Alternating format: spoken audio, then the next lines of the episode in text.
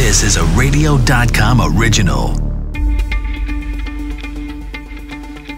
This is Coronavirus Daily World on Pause. I'm Charles Feldman from the KNXRadio.com studios in Los Angeles. And I'm Ken Charles, sitting in today for Mike Simpson. And we, of course, are here to talk about what else the global coronavirus pandemic. Kind of hence the name. That's the and and that's why we do it every day, and it's cleverly called Coronavirus Daily. And we change the name if we'd only do it once a week. you know, we've been told the best way to stop this virus is to lock down and stay home.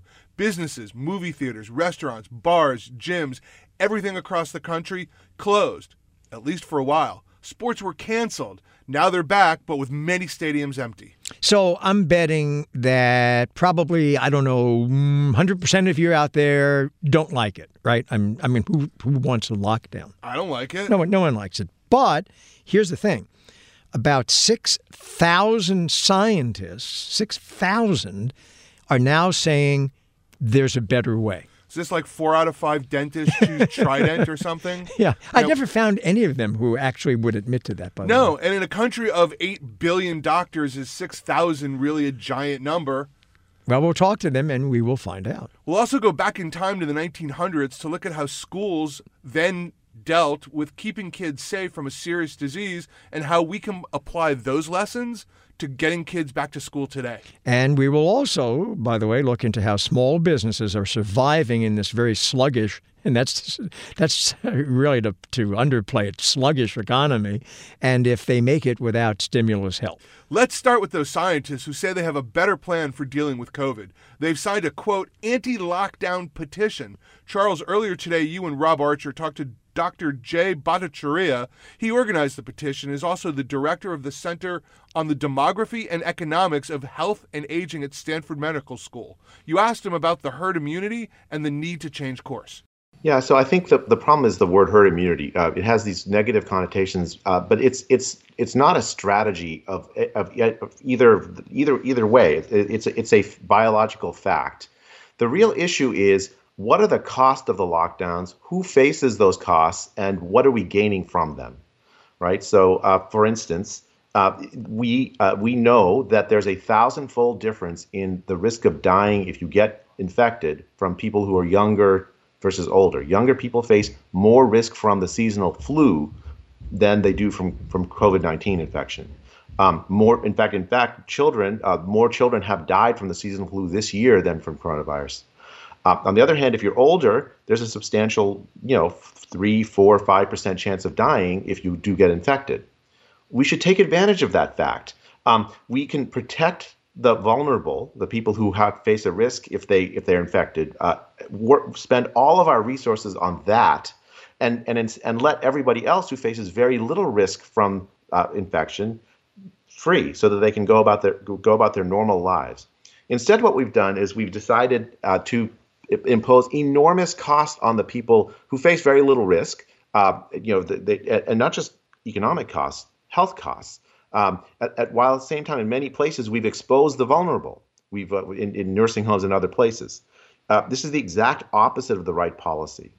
Uh, the right policy says let's let lift the lockdowns on people who don't face very much risk, and for people who face a high risk, work very hard to protect them. Uh, let me dig into the petition just a little bit. Uh, over 6,000 scientists. Uh, can you give us a rundown of, of, of, these scientists? How many have expertise that would touch on infectious diseases, uh, et cetera? Uh, what kind of fields of science are we talking about here? I mean, the, the, the petition is growing, I think, uh, so it's hard for me to keep track in, in, any detailed way. I mean, we just released it three days ago, and we've seen there's been an enormous amount of interest in it, both from the general public and also from the scientific community. Um, fr- from the, the co-signers, uh, I have expertise in infectious disease epidemiology as well as a PhD in economics and an MD. Uh, one of the co-signers, uh, Dr. Sunetra Gupta, is a is a, is, a, is the world's top mathematical epidemiologist, and she designs vaccines for a living um, for for the flu.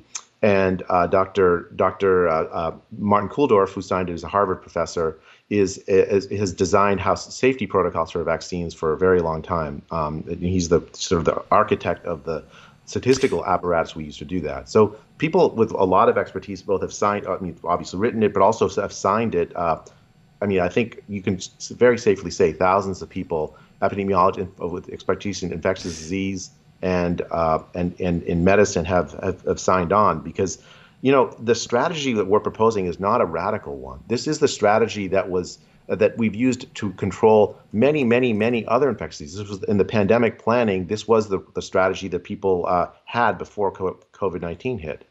The lockdown strategy we've been impl- implementing is, is is a radical departure from those those those plans that we had prior to COVID. Okay, I, I got that, but, but but but let me let me try to to get you to be a little bit more specific about how you and the others on the petition envision this working. What what would it actually, when you say let everybody who is not going to be potentially severely infected go about their lives and then safeguard the others? What what does that actually mean?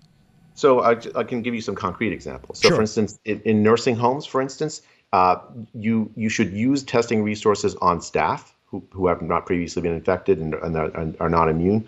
Um, if, if staff work in multiple nursing homes, they get tested multiple times.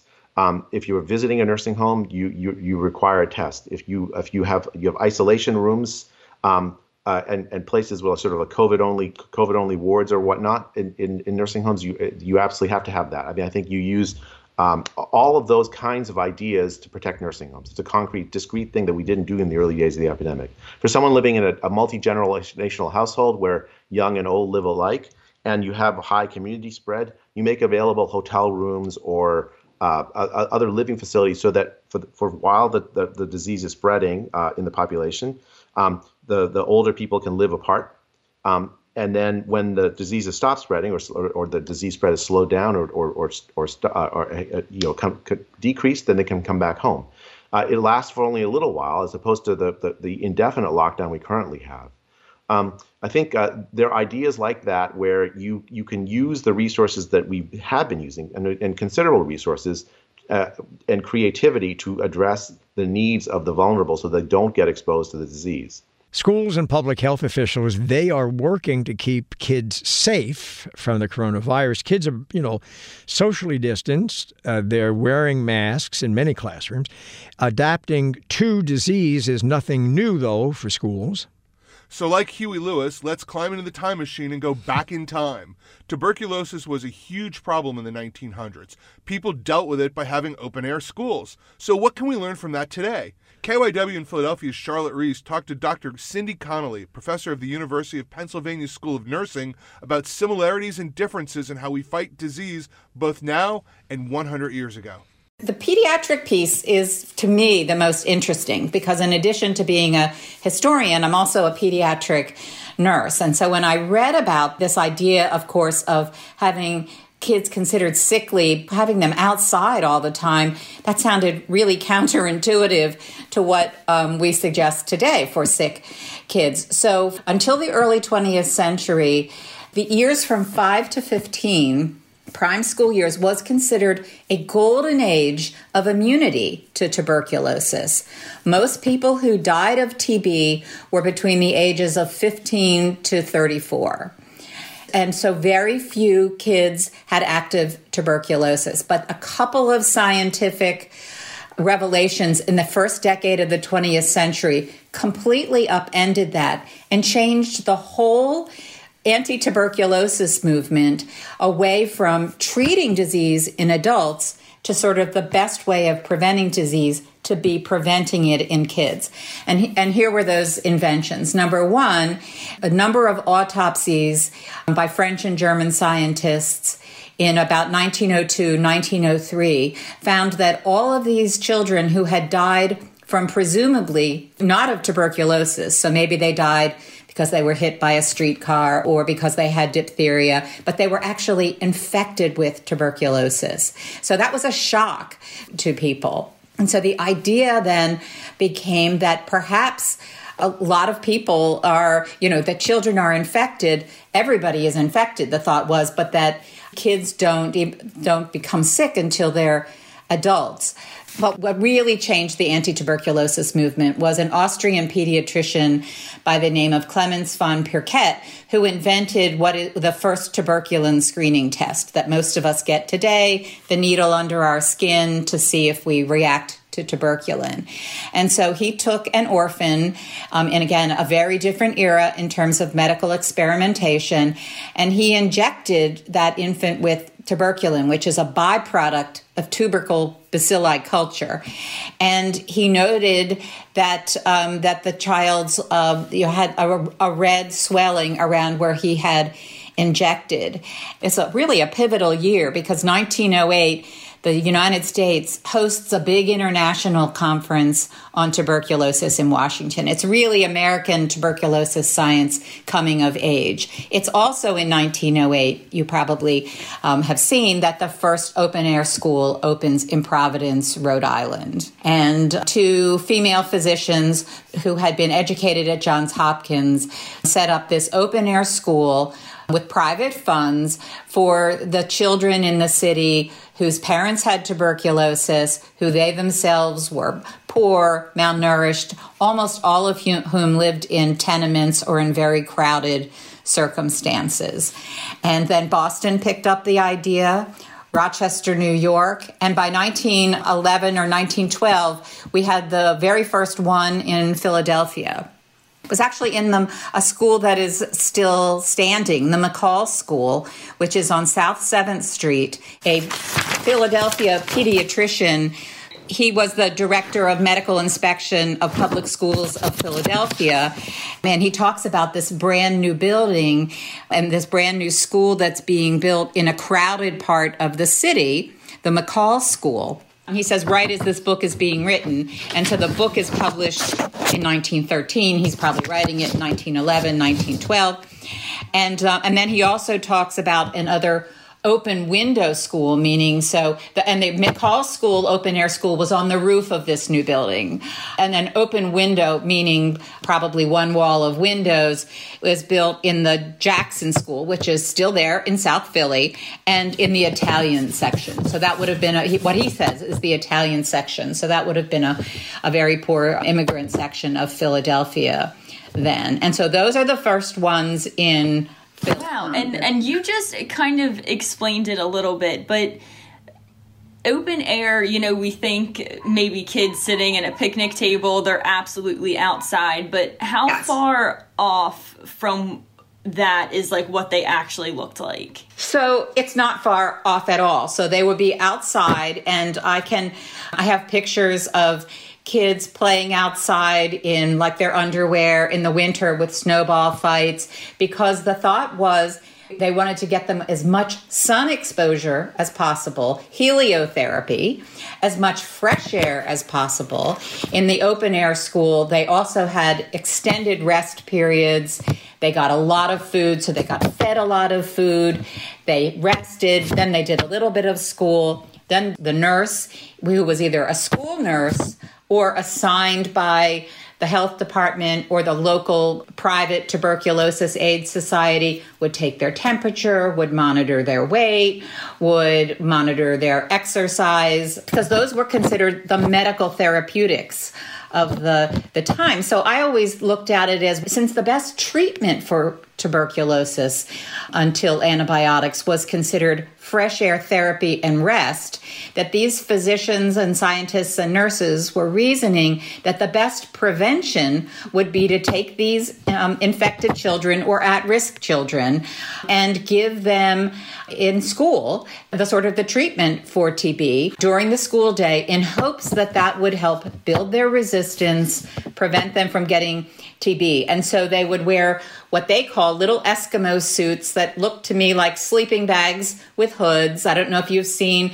that. They would wear mittens and they would sit outside at desks and their teachers, most of the teachers and the nurses and the doctors providing tuberculosis care in this era had themselves had had TB, which is and so this was the only job they could get. No, nobody wanted to be taken care of by a nurse or a doctor who had tuberculosis, and so they were often the doc. They were usually the doctors and nurses staffing tuberculosis sanatoriums, tuberculosis wards. And they had a particular interest, obviously, in it because they themselves had suffered from the, the disease. Same with teachers. Coming up after this short break, will small businesses survive in the post pandemic world? Small businesses are considered the cornerstone of the American economy, and you know they've been getting hit really hard uh, with the economy slowing down in the uh, pandemic. It's unclear if they will get any help from the government in the form of a stimulus, at least anytime soon. So let's go right to you know a couple of small business owners to get their take. Emily Chan owns Jen Chan Supper Club in Atlanta, Georgia. Kim Prince owns Hotville Chicken in Los Angeles. Charles, you and Rob asked them about how they're holding up and how it's going for their business and the people who work for them. You started with Emily. I don't know. I don't know. I don't know how we've been hanging on. I um I really don't. There's been um, more weeks than I can count on my fingers um, throughout the past six months where I've thought I couldn't hang on. Uh, we we were only open for six months when the pandemic hit, and the pandemic has lasted six months. It is not anything I uh, imagined would happen. Um, somehow, little tiny uh, miracles and graces keep coming our way. Um, you know, we we did finally get the PPP. That took forever and ever and ever, um, and then that ran out very quickly because it was based on, you know, we weren't open long enough to have a big payroll, so it was based on that prior payroll um, time frame. And then we've, you know, we've just borrowed money. That's that's what we've done. I'll be very transparent. We've borrowed money to stay open. We set up a GoFundMe to try to renegotiate with our landlord to get um, a lower rent because our negotiated rent was basically up, and we were told get out by October 1st, or you know that's it. So we got a GoFundMe, and um, that saved us this time. So we're just that's that's it. That's all I can say is little tiny uh, rescue efforts keep keeping us afloat. That's uh, yeah. I can barely even imagine what that must feel like. Uh, Kim uh, Prince, the of uh, Hotville Chicken in the Crenshaw neighborhood of L.A. Uh, how are I'm sure you're going through a lot of the same problems, and and you know the first thought I have is that it's got to feel hopeless at times. How do you deal with that uh, that sense of helplessness? Yeah, well, thank you. I I can totally empathize with Emily. Um, we opened up three months to the date that like right before the pandemic started, we had been open for three months, and much like Emily just shared, we that feeling of that overwhelming feeling of you don't know how you're going to make it to tomorrow. Uh, are we going to be open tomorrow? And your employees are asking, "Do I come to work tomorrow?" That's how it's been for Hotville Chicken. Uh, but those little little miracles, uh, just uh, even the same thing that Emily just said, those little miracles that just come along the way. Uh, those those kinfolk, our customers, they come through regularly. Uh, big orders that automatically, you know, the phone rings, the email comes through, and got the council member on the line, and they need you to see a hundred seniors. Uh, projects like that that help us actually reach back into the community and recognize that there are some populations out there that are vulnerable and have a need. Uh, I'm glad that Hotville Chicken was always giving before the pandemic, so it didn't take the pandemic to teach us to give. But um, it's been a, a, communal effort that keeps hope alive for us, and uh, we've been able to stay afloat. PPP came too late. Uh, uh, we had to just keep the doors open because closing was not an option. And um, every day that we're open, uh, six days a week, we are frying chicken like crazy, and it's just going out the door. I can and, smell and it over the just, phone. That's good. Yeah, that's all I endeavor to do is just keep frying chicken. As long as I can keep breathing, we're gonna keep frying chicken. Emily, um, do you put the finger of blame on any one or or any group of people in particular, or do you think there is more than enough blame to go around, or do you blame no one? I, I think if we listen to the millions of health professionals who told us and have been screaming this from the very beginning, um, that there were very simple things, that, steps that we had to take, and things we had to do. Um, you know, it's been very, very clear. The, all, all, the CDC, the even our Department of Health here in Georgia, every single person has said very clearly, if we follow these steps, we're not going to be in this for as long. We this didn't have to happen the way that it has happened. We didn't have to be here for as long. But everyone lifted up those restrictions way too early. Believe me, I wanted to reopen, but we we still aren't open, and we're not going to. It's not safe yet. Um, but the fact that we we still have, I mean, our governor sued our mayor over a mask mandate. I, I can't even fathom the, the um, negligence that has happened, um, ignoring science and ignoring what, and that that's to our economic detriment. Uh, this thing has lasted way longer than it should have. Um, we already know that we're going to go into winter. Um, that, you know, we may bypass the flu season. I, I'm hearing because of the people who are wearing masks.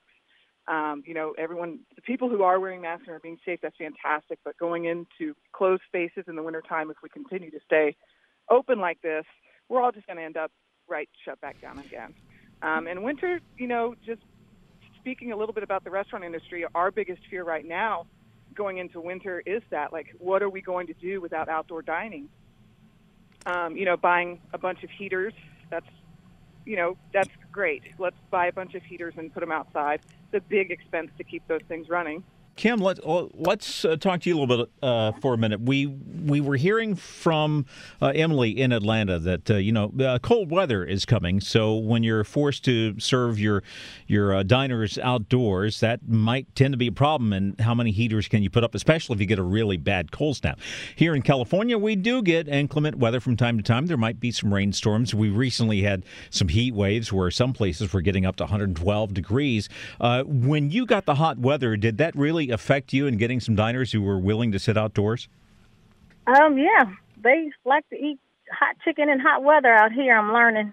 Um, coming from Nashville, it's real humid and sticky, but out here, the dry heat of, of course, fortunate for us, Hotville Chicken has a covered patio, nice little breezeway that comes through there, so we get some nice little breezes, and then it's near a driveway where the cars and the trucks that pass by. So what, what, nice was wind. so Kim? What, Kim, what was hotter, the weather or the chicken? it was the chicken that's hotter, so I would always go out there with lots, lots of pitchers of ice water to make sure that people are cooling themselves down. But they they like that intense heat, sitting in the heat, sweating. Um, Yeah, but, you know, I- but yeah, but you know, sitting in the heat is one thing. Uh, but as you know, we can, and hopefully we will get rain. Uh, and sometimes that rain can be, you know, a lot and can be pretty Yeah. heavy and can last for quite a number of days. What happens to you then? When it isn't a question of them sitting, you know, in the heat and enjoying the chicken, but trying to not get, you know, drenched. Yeah, well, we we've got a when COVID hit and they shut down indoor dining, we pivoted. We didn't have delivery platform, which we do have now. Uh, we had takeout services now, and that volume is it has been good. Uh, it's not what it used to be prior to March 2020, but it's got us to where we can stay afloat. We can keep payroll done. We don't have to borrow too much or anything like that. However, I'm concerned about the winter season. Our winters here are much milder than what I know Emily has experienced in Atlanta coming from the south. I I completely understand how that is with ice storms and things like that. But uh, we have a lot of people who just do delivery and pickup. So I'm hoping that'll sustain us, and we're we're planning on riding this out. But I'm not opening my dining room. Uh, they did it. I don't want to see uh, shut down again. Things are supposed to open up again as of today in in Los Angeles, um, with mall indoor shopping malls and and whatnot. But uh, I don't have any intentions on opening up the, the indoor dining when they do allow it to happen because you got to be ready. Uh, there's a lot of protocols that are, are necessary. And then we also want to keep ourselves safe. Uh, having experienced the COVID test on a couple of occasions myself recently, um, I don't want to see any of my staff get ill. Um, it's for the safety of our customers as well. So uh, we're just going to keep frying chicken the way we've been doing it. Uh, people aren't complaining about brown grease bags going out the door. They're eating it in the parking lot. They're turning the parking lot into a nice little tailgate sometimes. And we're going to keep doing it that way. I'm sure Emily's place in Atlanta is really super, but the chicken sounds really good. The her place, Hotville Chicken Yeah, here in it LA, does. Yeah. sounds awesome. Yeah, I mean, you know, I feel badly, I have to admit, for chickens, but it sounds great. Listen, you know, somebody's got to take a hit for the team, right? Roommates have found a way to keep busy with each other during the pandemic. I bet and they yes, have. it's exactly the way you're thinking. Yeah, I am. You know, a survey by Match.com found more of them are now, quote, hooking up than ever before. Hmm. One in four singles between the ages of 18 and 98. Now, by the way, the 18 year olds are not hooking up with the 98 year olds. Oh, that's good to know. You know, according to the study, apparently it is age appropriate hooking up, Uh-huh. but One in four have had sex with a non romantic roommate. Listen, when you're 98, there's no such thing as a romantic roommate. Who has time for that when you're 98? Younger adults are the most open to this. Gee, that may be the most startling thing that came out of this study, with 46% of those under 23 years old saying they slept with their, quote, non romantic roommate. Uh, Scientists say this type of behavior shift can happen due to unusual environmental factors. Is that what they're calling it? Like being locked down with someone for long periods while not seeing anybody else. So how does that? I mean, if you had like a you know a fly on the wall, I mean, what would you hear? Like, uh, "Hey, Gramps, move over." What, what do you hear? I don't know. When I was between 18 and 23, they just called that college. I, I'm still 18 to 98. Okay. Listen, You know? if you're 99, you couldn't get into this study apparently, but I want to know what they're doing as well. Maybe they're not. Maybe at 98, the hooking up stops. you know, it's just a shift. You can find this radio.com original podcast and others on radio.com, the radio.com app, Apple Podcast, Google Podcast, and wherever you find your podcast. And don't forget, please subscribe to this podcast, Coronavirus Daily, today. And if you're 98, here's to you. God bless you.